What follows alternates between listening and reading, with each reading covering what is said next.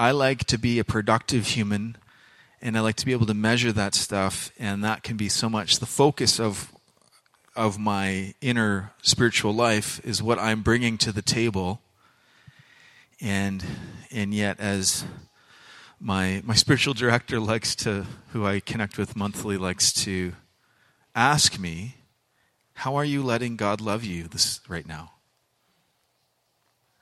Right? And uh, and it's an interesting frame to approach what we've been talking about in Isaiah 61 where it's these actions that God embodies in Christ. It's so easy to look at it through the lens of this is the mission of Jesus or whatever, but it's actually the generosity of Jesus. It's the generosity of God that is good that is good news.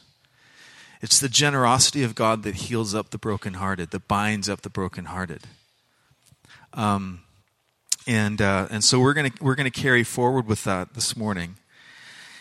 Uh, just slowly making our way through these couple of verses, a few verses. Um, so I'm going to open with just a reading from Isaiah 61, and I'm going to read uh, right through into Luke as well, where Jesus is quoting from that passage. It's very pertinent to this morning's uh, talk.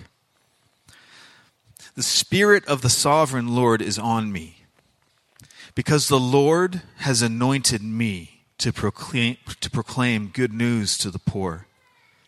He has sent me to bind up the brokenhearted, to proclaim freedom for the captives, release from darkness for the prisoners, to proclaim the year of the Lord's favor and the day of the vengeance of our God, to comfort all who mourn and provide for those who grieve in Zion, to bestow on them a crown of beauty instead of ashes, the oil of joy instead of mourning, and a garment of praise instead of a spirit of despair. And they will be called oaks of righteousness, a planting of the Lord for the display of his splendor. In Luke, Jesus says, The Spirit of the Lord is on me because he has anointed me to proclaim good news to the poor. He has sent me to proclaim freedom for the prisoners, recovery of sight for the blind, to set the oppressed free, to proclaim the year of the Lord's favor. Right? And then, as we've been saying, just keep repeating it because it's good to. Repetition actually helps us to get stuff in. After he says that, he, he, he, he closes up the scroll and then he says, Today in your hearing of it, this is fulfilled. This is the moment, right? And um, and as again, as we've been saying, he hadn't done anything at that point, but his presence, his nearness, he embodied he embodies all of this stuff. When he is there, this is what happens.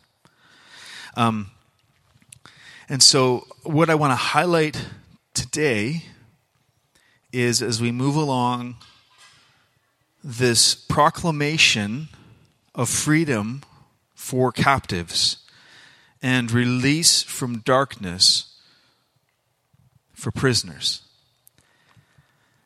Um,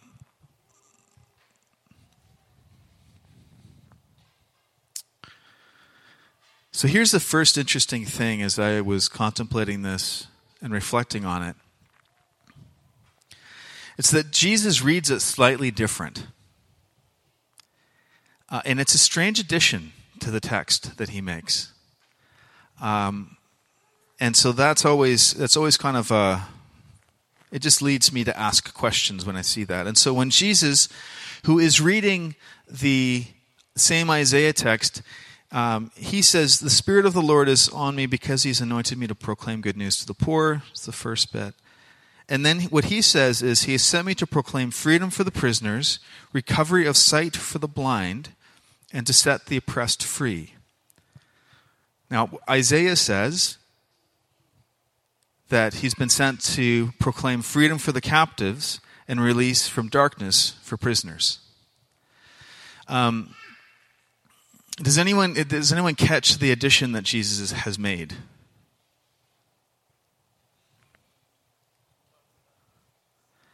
Uh, well, yeah, in terms of the actual the, the, the, word, I'll read it again. So Isaiah, to proclaim freedom for captives and, and uh, release from darkness for prisoners. And Jesus says to proclaim freedom for the prisoners, recovery of sight for the blind, and to set the oppressed free. Sight for the blind. So that's an interesting thing to sort of throw in there, right? Um, and and that's kind of where I started unpacking because I thought, well, something is going on there that's important for Jesus to to bring some clarity to, and um, uh, you know, f- the full disclosure is that I, I'm not an expert in any of these original languages, and I don't pretend to be. I just do research from some trusted websites and and try to get some uh, input from smarter people around me that I can kind of. Con- so I, I never want to convey that I'm, you know, some kind of language expert. So I'm sure that's obvious, anyways. But just to just to make clear. Um, you know, so again, you have you have two different languages that are represented here. You have Hebrew, which is what Isaiah is speaking in, and then you have Greek, which is probably not what Jesus even said. He probably didn't even speak this in Greek. He probably spoke it in Aramaic. And so it's a little bit of a confusing thing, but I'm just going to take it as it is. Going to take it as it is and assume that that's specifically what Jesus said, right? That, that he landed on this stuff. Um, and so the first thing is this particular section, who would we say that this is directed at? So who's if, if somebody hears this, Jesus or uh, freedom for the captives, release from darkness for prisoners, that sort of thing. Who um whose ears are going to perk up?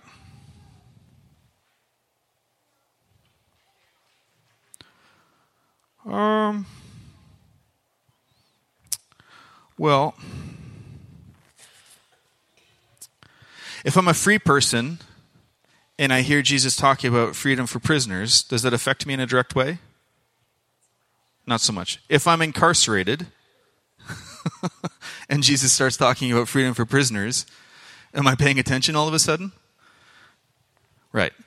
Um, and so my first question when I look at this is okay, who who is who is going to receive this as good news? right? Mary, did you have something to say? Yeah, that's that's that's exactly a great question, right? Um, and whoever said both is is probably was that you, Bethany? I think that's leaning in the right direction. Um, yeah.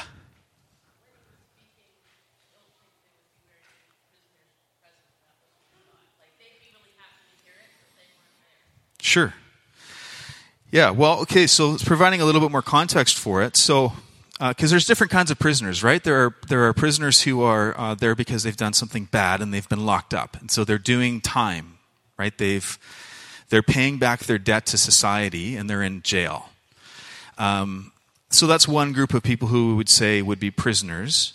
And then there are other kinds of prisoners, and then it gets kind of dark and bleak. We're not going to go too deep into that just because of our you know mixed company this morning with the kids and such. But people who have been uh, taken forcibly and are confined in some way, right? So there's so there's that. There's that form of prisoner, right? Which is and that specifically talks about oppressed in that. And then there's something that's in common to both sets of hearers, 700 years ish apart right? And that's that the, the, Isaiah's audience, they were a, a, nation that was in exile, and so they and and they were for, um, largely forbidden from returning. Like their whole culture had been had been taken from them, and they were under foreign rule, right? Um, and so they, in a lot of ways, would this would resonate with them very directly right? In the sense that they would not have been free. They were not free to self govern. They were not free to worship exactly as they wanted to, right? It was the, so the, so that that language meant something to those guys. And then for the for the hearers who were sitting in the room when Jesus said this, um, they were in the same boat. They really nothing had shifted, changed that dramatically. They weren't they weren't self governing, right? They were under the op- oppression and under the rule of um, an empire that was more powerful than anything that the world had seen before in the Roman Empire. And so so again, they, there was a sense of oppression. And so people would have heard it, I think, in a lot of ways, maybe not as prisoners specifically, but there was a connection to their own personal sense of freedom. It would have meant something to those first hearers. And that's part of why there was such a confusion about who Jesus was, because he said a lot of things that a lot of people wanted to hear, because they wanted to be able to overthrow a Roman Empire who was forcing them to do certain things and pay certain taxes and, and kind of putting constraints around how they could worship. And they wanted to have a king who would rise up and overthrow that. That was the way that they understood the Messiah. And so this language would have sounded very political to them. And and yet, as we know from the rest of the story, it didn't quite pan out that way, right? In fact, a lot of the people who are heroes, almost all of the people who are the heroes of the New Testament, died in prison. Right? That's a thing. Like that happened. Right? Paul, who wrote some of the most incredible things about freedom in Christ, uh, was executed in prison. Right? That's not the winning story that people were after. And, uh, and so I think we have to be able to look at it and say, well, there's metaphor in this as well, right? Um, so, so we've got prisoners, we've got, we've got captives, right? And, and when we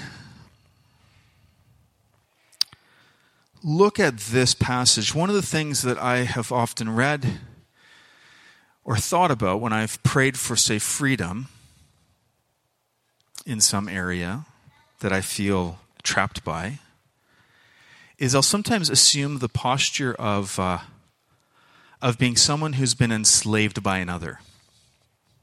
Right? I think of I think of addiction. I think of of different scenarios, and there's a, and there's a sense of Lord, free me, right? Like the whole Braveheart sort of thing, and that wasn't big in the church for a while, you know pastors walking around waving swords, screaming freedom, you know, back in the 90s. Um, not going to happen this morning. I won't make any promises for the future, but I would be real surprised if that ever happened here. Um, you know, but the sense of like, God, free us, free us from our oppressors, right? And it's easier for me to read the text that way. But what's interesting is that um, that there's particularly the way that Jesus framed it it's like freedom for the guilty. Right? Like setting free those who are paying a penalty that they've earned. Which is a different way of looking at that passage. Because when Jesus talks about it, he, he's, you know, he's talking about like something that's almost like an exoneration, like a forget, a, a forgetting of the thing that put you there. And so, um, so all of a sudden it just gets, it just gets wider too, right? Because suddenly, suddenly this speaks to a different kind of like, um, because I think I think we have we can easily identify some of the prisons that we have been put into, maybe by um, whatever let's say, social media, or some people feel ensnared into certain patterns of behavior, right? Um, and feel trapped by those things, but don't necessarily own responsibility for it. But we also have another thing that we deal with, which is our internal sin metric, where we know what we really deserve. And right at the beginning in this, Jesus says, I've, I've come to set you free. And when I think about that, when I think about that visually, what I think about is one of those one of those scenes in like a prison break movie where somebody like hits the button and all of the the jails spring open and suddenly you have like a bunch of people I don't want to know running free. right? And chaos and there's usually like toilet paper that's on fire that's being thrown around and it's, you know, this this scene of chaos. Right? I hope that's not what Jesus had in mind, right? Unless I'm one of those prisoners, maybe then that's maybe then that's more of a thing. But it's it's challenging language. It's not necessarily pretty. It's not necessarily like a theological premise or a place to become emotionally healthy. This means something, right? It is those things too, sure. But He came to free the guilty. That's an interesting thing to look at. I want to look specifically at, uh, at Jesus' three things um, because it, it's fascinating to me and it's, it's very interesting. So, when Jesus says this, and we're going to unpack this a bit more, but he basically he basically is saying the same thing. I think three different ways, because the the the blind uh, receiving sight is actually more uh, more embedded in the Hebrew text than is obvious at first reading, and so so Jesus does something where he proclaims he proclaims uh, freedom. Um, it's like it's a decree. It's a uh, it doesn't matter if I go if I walk into a prison and I sit down with a group of people. Uh, I mean, maybe I get invited in to do some music or something. If I sit there and I say, "Hey, everybody, you are free to go," right? A, I don't get invited back. B, it doesn't mean anything. It's irrelevant. I have to have authority in order to decree something that's meaningful. And so Jesus says, I've come to decree something. I've come to decree freedom. Right? And this word shows up several times in the, in the whole arc of this passage in surprising ways. And we'll come to those in a couple of weeks to come. But this word decree shows up several times. It requires authority that is more powerful than whatever is holding these people captive. Right? Um, I don't know if we're going to actually get to taking notes like this or not, but uh, okay, it's it's enacted. And so when Jesus says, uh, uh, sent me to proclaim freedom for the prisoners, to set the oppressed free. I'm, I'm, sort of skipping over the sight for the blind thing, but I'll come back to it in a second. To set the oppressed free is an action, right? So Jesus makes a declaration that apparently means something and then he springs the, the, the jail gates. Like he springs, he, like there's a sense of, i am springing you from prison. There's an action, it's, it's realized, it's not just a theoretical thing. Um, and I'm grateful that he says that. So he's actually setting us free. And then this recovery of sight for the blind. So, uh,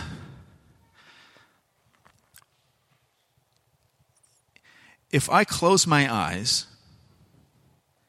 and and I start walking around long enough, and I'm tethered right here, so I can't really do this. Plus, I'm bound to knock something over. But if I if I'm led around the room, turned around a few times, I have no way of knowing where I am in that space. I have no way of knowing who I'm next to. I have no way of finding myself on a map of this space. I'm lost.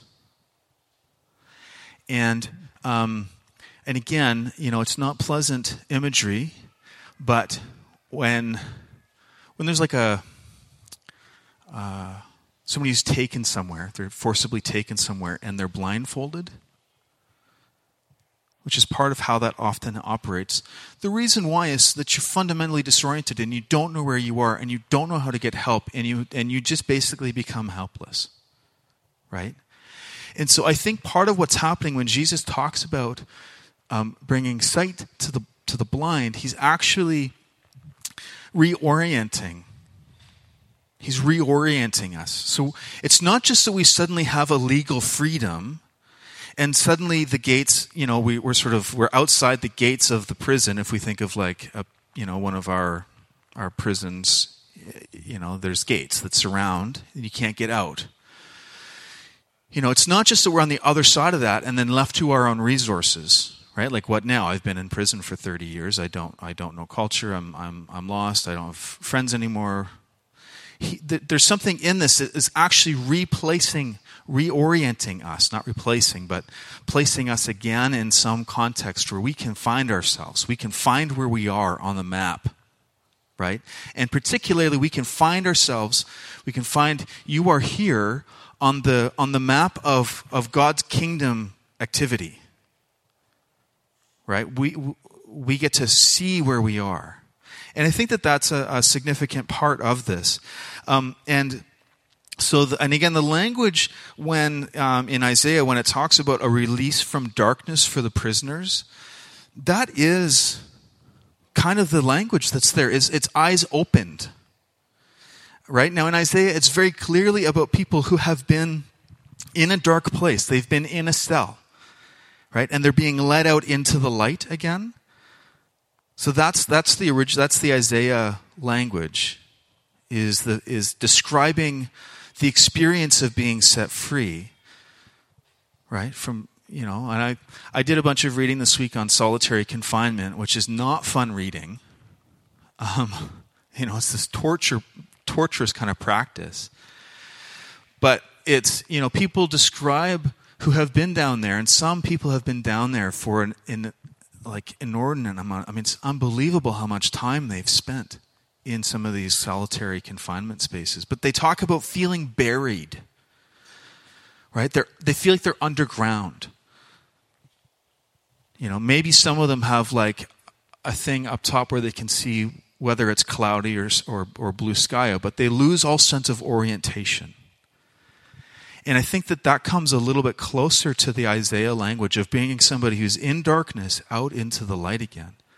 But then Jesus takes it further and he talks about this impossibility of healing the blind, of the blind actually seeing. It's something that's more intrinsic to us, right? And I think that that's really important because it helps us to still embrace the reality of God's freedom for us, right? While struggling through some of our circumstances. So I mentioned Paul. Paul died in prison right? He had a sense that this wasn't going to go well for him, and he was right. But I think it would be fair to say from his writings that he, that he had full freedom in Christ. His eyes were open. And so he didn't lose the promise in the context of his life circumstances being in tension with what he would have liked to have seen freedom look like. And that's worth holding on to for us because it, it invites a miracle into situations that we might not have faith for as people who are sometimes imprisoned or feel like we are oppressed, right? Um, and so I love that. I'm so thankful for that.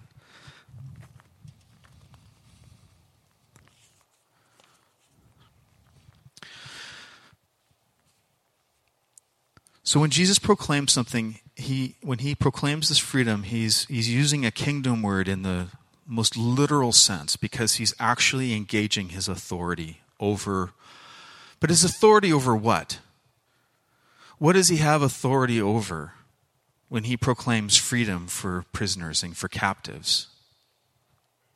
Right? Like maybe this is something we can we can shout out together. Do you have thoughts? What does Jesus have authority over? Depression? Oppression. You're to, this is from my handwriting. It's terrible here. That's not to work. Yes. Oppression, demonic forces.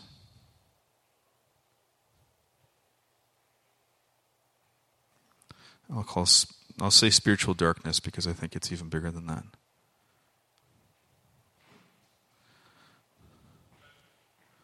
Judgment.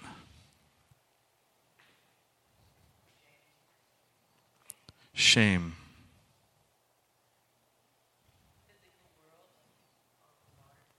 Okay, physical world.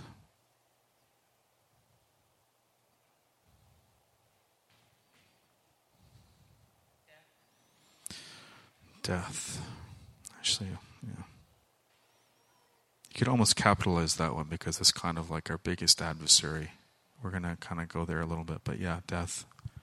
Yeah. I don't know if you guys can read that. It's very small suddenly. What else? What does Jesus have authority over?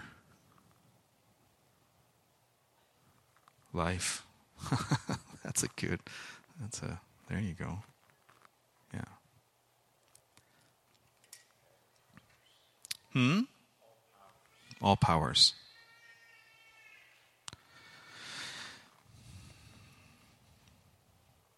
Again, the way that we hear this stuff is important because it, it, it it's going to manage how we respond to the truth. Right? If it's easy for us to believe that Jesus has authority over death, but that he does not have authority over um, addiction, which isn't up there, but I would say that I would add that. It becomes very difficult to, to lean into this and grab hold of it. Jesus has authority over all of these things. Um, i struggle with this just, just a little bit, but I want to say this. Um, let me ask a different question. Is there any voice that overrides the authority of Christ in your life? Might feel that way some days. What do you think? Is there any is there anything or anyone who has the power to override the authority of Christ in your life? What? That's right. It's just like that's right. I have I I alone of all the powers that exist, of all the oppressors, of all of the empires, of all of the addictions, of all of the things that might imprison me, they've got nothing, nothing on the authority of Jesus. If he says we're free, we are free indeed. Unless I say, no, I'm not.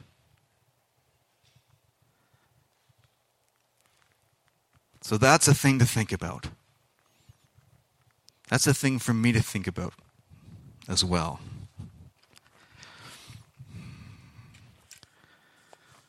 It's enacted. He sets us free. He doesn't just declare it. And we've already kind of covered some of some of the stuff, but the, the this thing of the guilty being freed, being released from the prisons that they've built themselves, that they've earned, that they deserve, that we deserve, say. That is that is there. It's primarily in the Greek text that Jesus is talking about, that Jesus is referencing. But the Hebrew words that are used are very interesting. They are more like um, uh, liberty, like running freely, f- flowing, like a torrent, like a river there's this sense of, of freedom, right? It's not a passive, you're no longer imprisoned. It's a you are you are free, right? And so it's that and it's this idea of opening up our eyes, being able to see again, being freed from the thing that's caught us in darkness. And I think that that is a powerful thing because we are freed with purpose. Right? We're not just it's it's really not like our prison system where our prison system where once you've done your thing and your time and you're out, it's like, okay, now what? I'm just simply not in prison anymore. This is a radically different vision of freedom. Right? It's a freedom that looks like followership. It's a freedom that looks like an explosion of activity, like it's active And I love that. I love that that's part of the reality of this.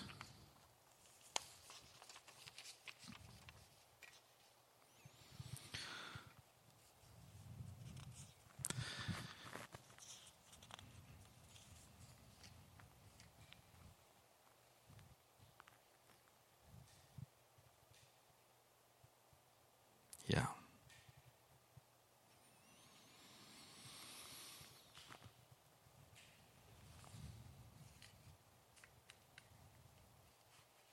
Here's where I'd like us to just land this morning.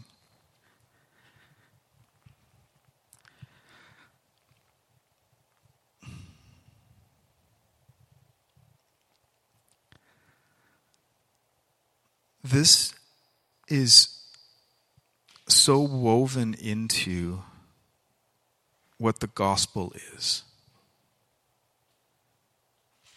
in a practice of in a practice of gospel. It is it's so much past and further beyond the your sins are forgiven and you're going to heaven when you die.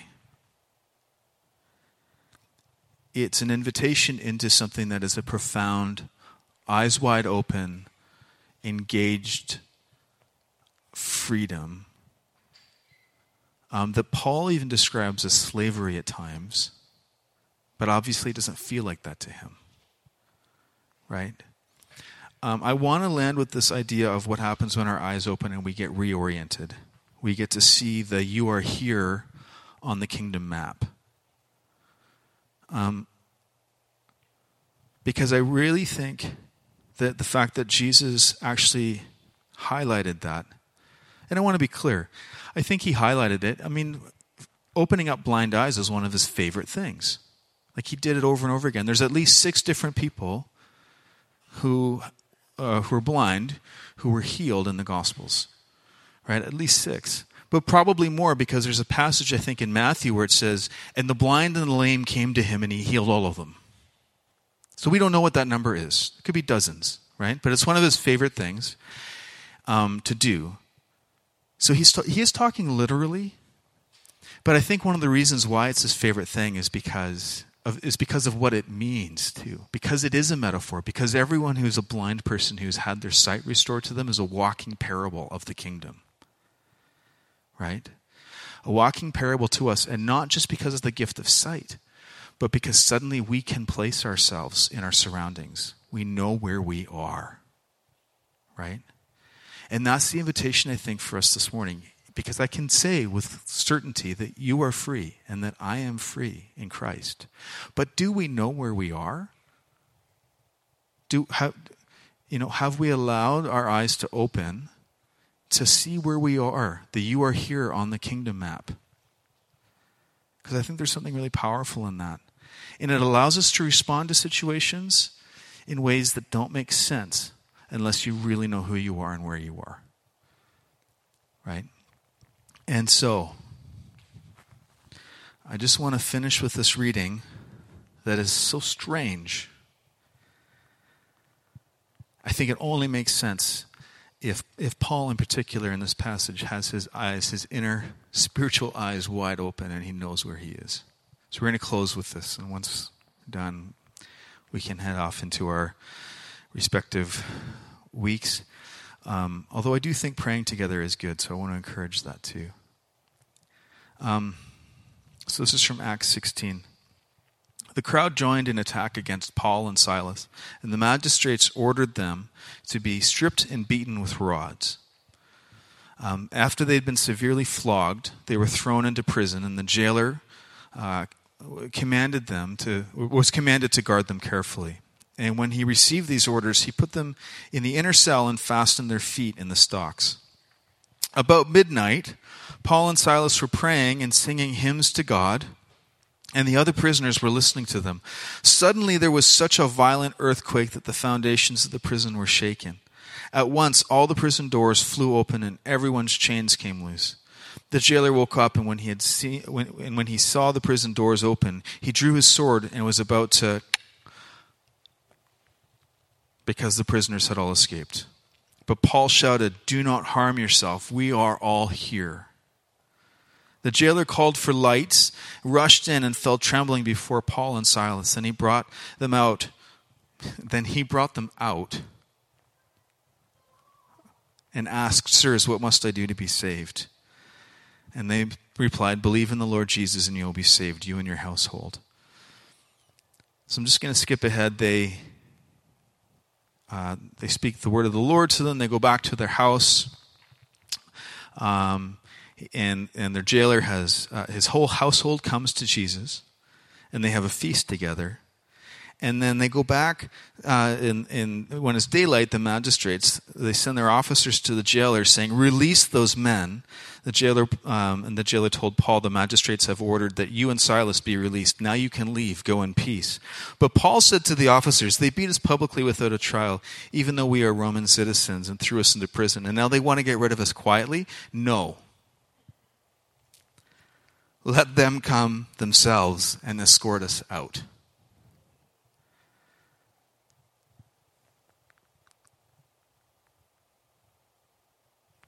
So, Lord, whatever that is, whatever that relationship to imprisonment is, to knowing your freedom, to being so sure where we are on the map, on the kingdom map, that we know when we're, when we're truly free or when we're what, what, what our battles are. I pray that you'd give us that, Jesus. I pray that you would give us that, that we would not just fight the obvious fight, but that we would know who you are and that we would know what you have decreed and that we would be that we would lean on the action of your of you freeing us and that God our eyes would be open wide and we would be able to see how your kingdom is moving regardless of what is happening in the immediate space around us. Give us these kingdom eyes, Jesus, we pray. And we could stand to have a few jailers in their households come to the Lord. That would be amazing. So we ask for that too, metaphorically, of course. In Jesus' name, amen.